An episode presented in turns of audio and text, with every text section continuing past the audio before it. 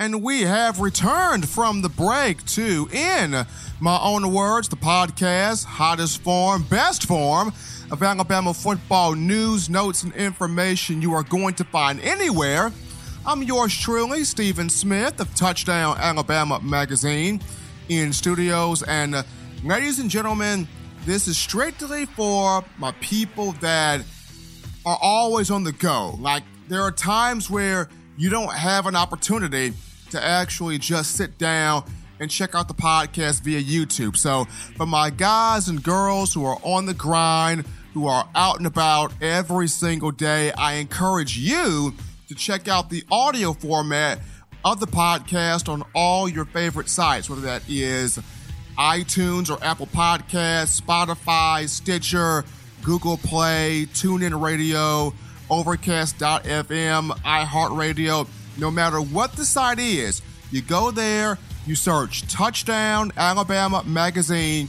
In my own words, the podcast should pick right on up. You take that with you on the go as you keep yourself informed on all things Crimson Tide football. Now, we were able to discuss in the first segment of this week's edition of show. She's talking about the Touchdown Alabama Magazine draft projections and the guys defensively that I had uh, slotted for the first round on the defensive side of the football. And now we go into a topic that I teased before the break, which just so happens to be Alabama's offensive line and what is the missing link from making this group become full circle, become all in order in terms of consistency in run blocking and pass protection. But before we dive into that, as always, got to shout out our sponsor. And uh, in my own words, the podcast is brought to you by Tidal Towel. This is the rally towel with benefits for the avid Alabama sports fan. Tidal Towel is only $9.99 and it lasts a lifetime. So, people, people, people, if you got pride and purpose for all things Bama, show that pride and purpose while you twirl Tidal Towel in the air like you just don't care. You go to whitwillsports.com. That's W H I T W I L S P O R T S. Whitwillsports.com and get you a couple of those tiles today. But as we transition into discussing, dissecting, breaking down Alabama's offensive line and uh, this group that is supposed to be Saban's best group ever. This group that's supposed to be blowing guys off the football.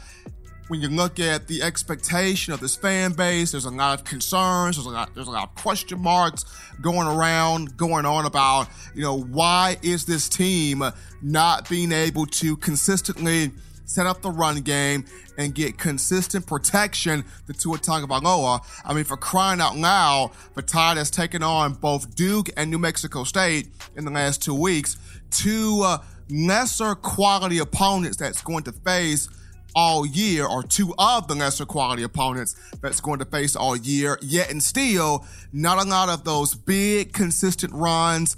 And uh, there have been times in both matchups to where Tua Tagovailoa has been under pressure despite the fluctuation that's going on around the offensive line, among other things. Now, to me, what I've noticed, and I've studied the offensive line for quite some time since Saban's arrival in 2007.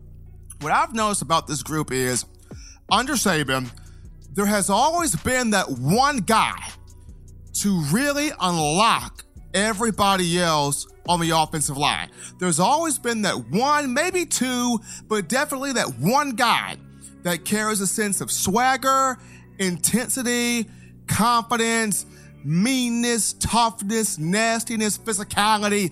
There's always that one guy that unlocks all of those traits in terms of Alabama's offensive line, and they go at the pace and at the uh, the movement, the navigation of that one guy, whether it was Antoine Caldwell or Andre Smith or William Vlachos or Barrett Jones or Chance Warmack or Cam Robinson or Ryan Kelly, no matter who the guy was in recent years to play on the offensive line at the University of Alabama. The Tide has had one guy under Saban that the moment you insert him onto that line, a switch is flipped. And uh, for this year's bunch, that guy who is crazily missed right now is Deonte Cornbread Brown, the redshirt junior out of Decatur, Alabama, the former four star from Austin High School. That's the one who's missed right now. And the reason why I say that is you go back to the 2018 season for just a moment here, and this is when Alabama had running backs Damien Harris, Najee Harris, and Josh Jacobs. And Josh Jacobs, the one who was first round pick, number 24 overall to the Oakland Raiders.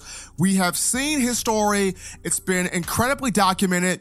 Growing up in Tulsa, Oklahoma, went from being homeless to being a professional athlete. And here recently on Monday Night Football, Jacobs became the first back since LaDainian Tomlinson 2001. We're talking San Diego Chargers edition. According to ESPN, Jacobs became the first back to total 100 yards from scrimmage with two touchdowns in his National Football League debut. So Alabama had Damien Harris, Josh Jacobs, and Najee Harris just a season ago, and it still struggled to run the football. It spit out a few explosive runs like it's done so far this season, but in terms of consistently moving guys, blowing guys off the football and, ever, and gaining, you know, five yards here, four yards here, six yards here, seven yards there, consistently getting big yardage a pop, it was not doing that for much of the year last season uh, until Nick Saban made the move to pull Lester Cotton from left guard and insert Deonte Cornbread Brown into that spot. And the moment he did it in the Tennessee game or starting the matchup against the Volunteers, you instantly saw a difference on an offensive line. Deonte Brown brought an intensity, a toughness, a meanness, a nastiness, a swagger, a physicality. He solidified that group. And uh, against the Tennessee Volunteers, if you remember, in 59 snaps, he helped block for 545 yards offensively, 218 rushing, 327 passing yards. Then he goes against Louisiana State University, the matchup where Alabama got a dominant 29 to nothing win. And in that game, Deonte Brown blocks for 576 total yards offensively, 295 passing, 281 rushing. Look at the balance he provided in that game. I mean, he even got the key block on Tua Tagovailoa's 44 yard touchdown run on a bad knee where he just went completely by Devin White. So there's that game. But in the next game, you got the Iron Bowl against Auburn where Cornbread Brown blocks for 500 yards offensively. He led the team with five knockdown blocks, and he helped the backs average 4.7 yards per carry. So nearly five yards per carry. So every time the backs touched that ball against Auburn, Alabama was averaging what second and five every single time. That's huge. And then you look at the game against Georgia, the Southeastern Conference title game. Brown blocked for 403 yards offensively and not just clearing the way for Jalen Hurts' game winning rushing touchdown, but also he set the edge for Josh Jacobs to be the most valuable player of the SEC title game as he toted the ball eight times for 83 yards with two touchdowns on an average of 10.4 yards per rush. Cornbread Brown is missed, people. He's missed. And Probably the only game where he didn't log a lot of time in was against Mississippi State, and that was because he had to leave early due to a turf toe. And on top of that, the whole NCAA infraction thing, which caused him not to travel with the team to the college football playoff, which is the reason why he's serving a four game suspension right now. But the young man is seriously, seriously missed. And while so many people really look at him for his run blocking, Deonte Brown is a very good pass protector. In those games he started for the Crimson Tide, Tua Tagovailoa was not sacked in those games, not off his side. His man did not get the Tua Tagovailoa. So upon the return of Cornbread Brown, which will be the week of September 28th against Ole Miss, that will solve a good bit of the problem because he's missed. He is the guy that unlocks the intensity, tenacity, physicality. He solidifies that offensive line. But also along with him, keep your eyes on Darrian Dalcourt, the true freshman center. I really like this young man from the Maryland area. Of the linemen that the Crimson Tide signed in the 2019 class, he was probably the most underrated guy, was a high three star. It took him forever to earn that fourth star. High three star for a long time. And at six foot three, 292 pounds, Darrian Dalcourt, size, athleticism, wingspan, really, really, really quick feet. And if you go back and if you watch the tape against both Duke and New Mexico State, the two explosive runs by running backs, and I'm talking about the 37 yard touchdown run by Jerome Ford against Duke and the 74 yard rush to pay dirt by Keilan Robinson against New Mexico State. On both of those blocks, Dorian Dow, on both of those scores, excuse me, Darrian Dalcourt got the key block on both of those touchdowns. Physical, strong, athletic, very, very quick feet. And a guy that, despite the fact he's fourth on the depth chart in terms of centers, behind Chris Owens, Emil Ekiyor, and Landon Dickerson, that just shows you how deep Alabama is at the center position. Nick Saban very high on the freshman, and a guy that could potentially be the best option at that center spot. We'll have to wait and see. Alabama's got South Carolina this week. It's got Southern Miss after that.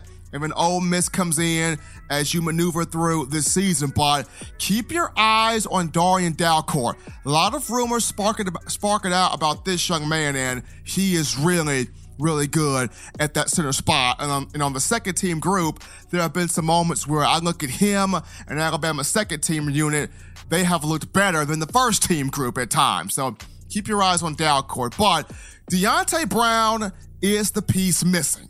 The moment he returns, he will set this offensive line back in order. But folks, that takes us to our final break here on In My Own Words. When we get back, we will recap Alabama, South Carolina. We will recap the SEC opener for the Crimson Tide. As always, folks, you check out the Touchdown Alabama Magazine app. Do that today. You download it on the iPhone App Store if you're rocking Team Apple, Google Play Store if you got the Android phone, keeping up with all your news, notes for all things Crimson Tide. You also subscribe to TDAlabamaMag.com and Touchdown Alabama Magazine on YouTube. Get with the site, people.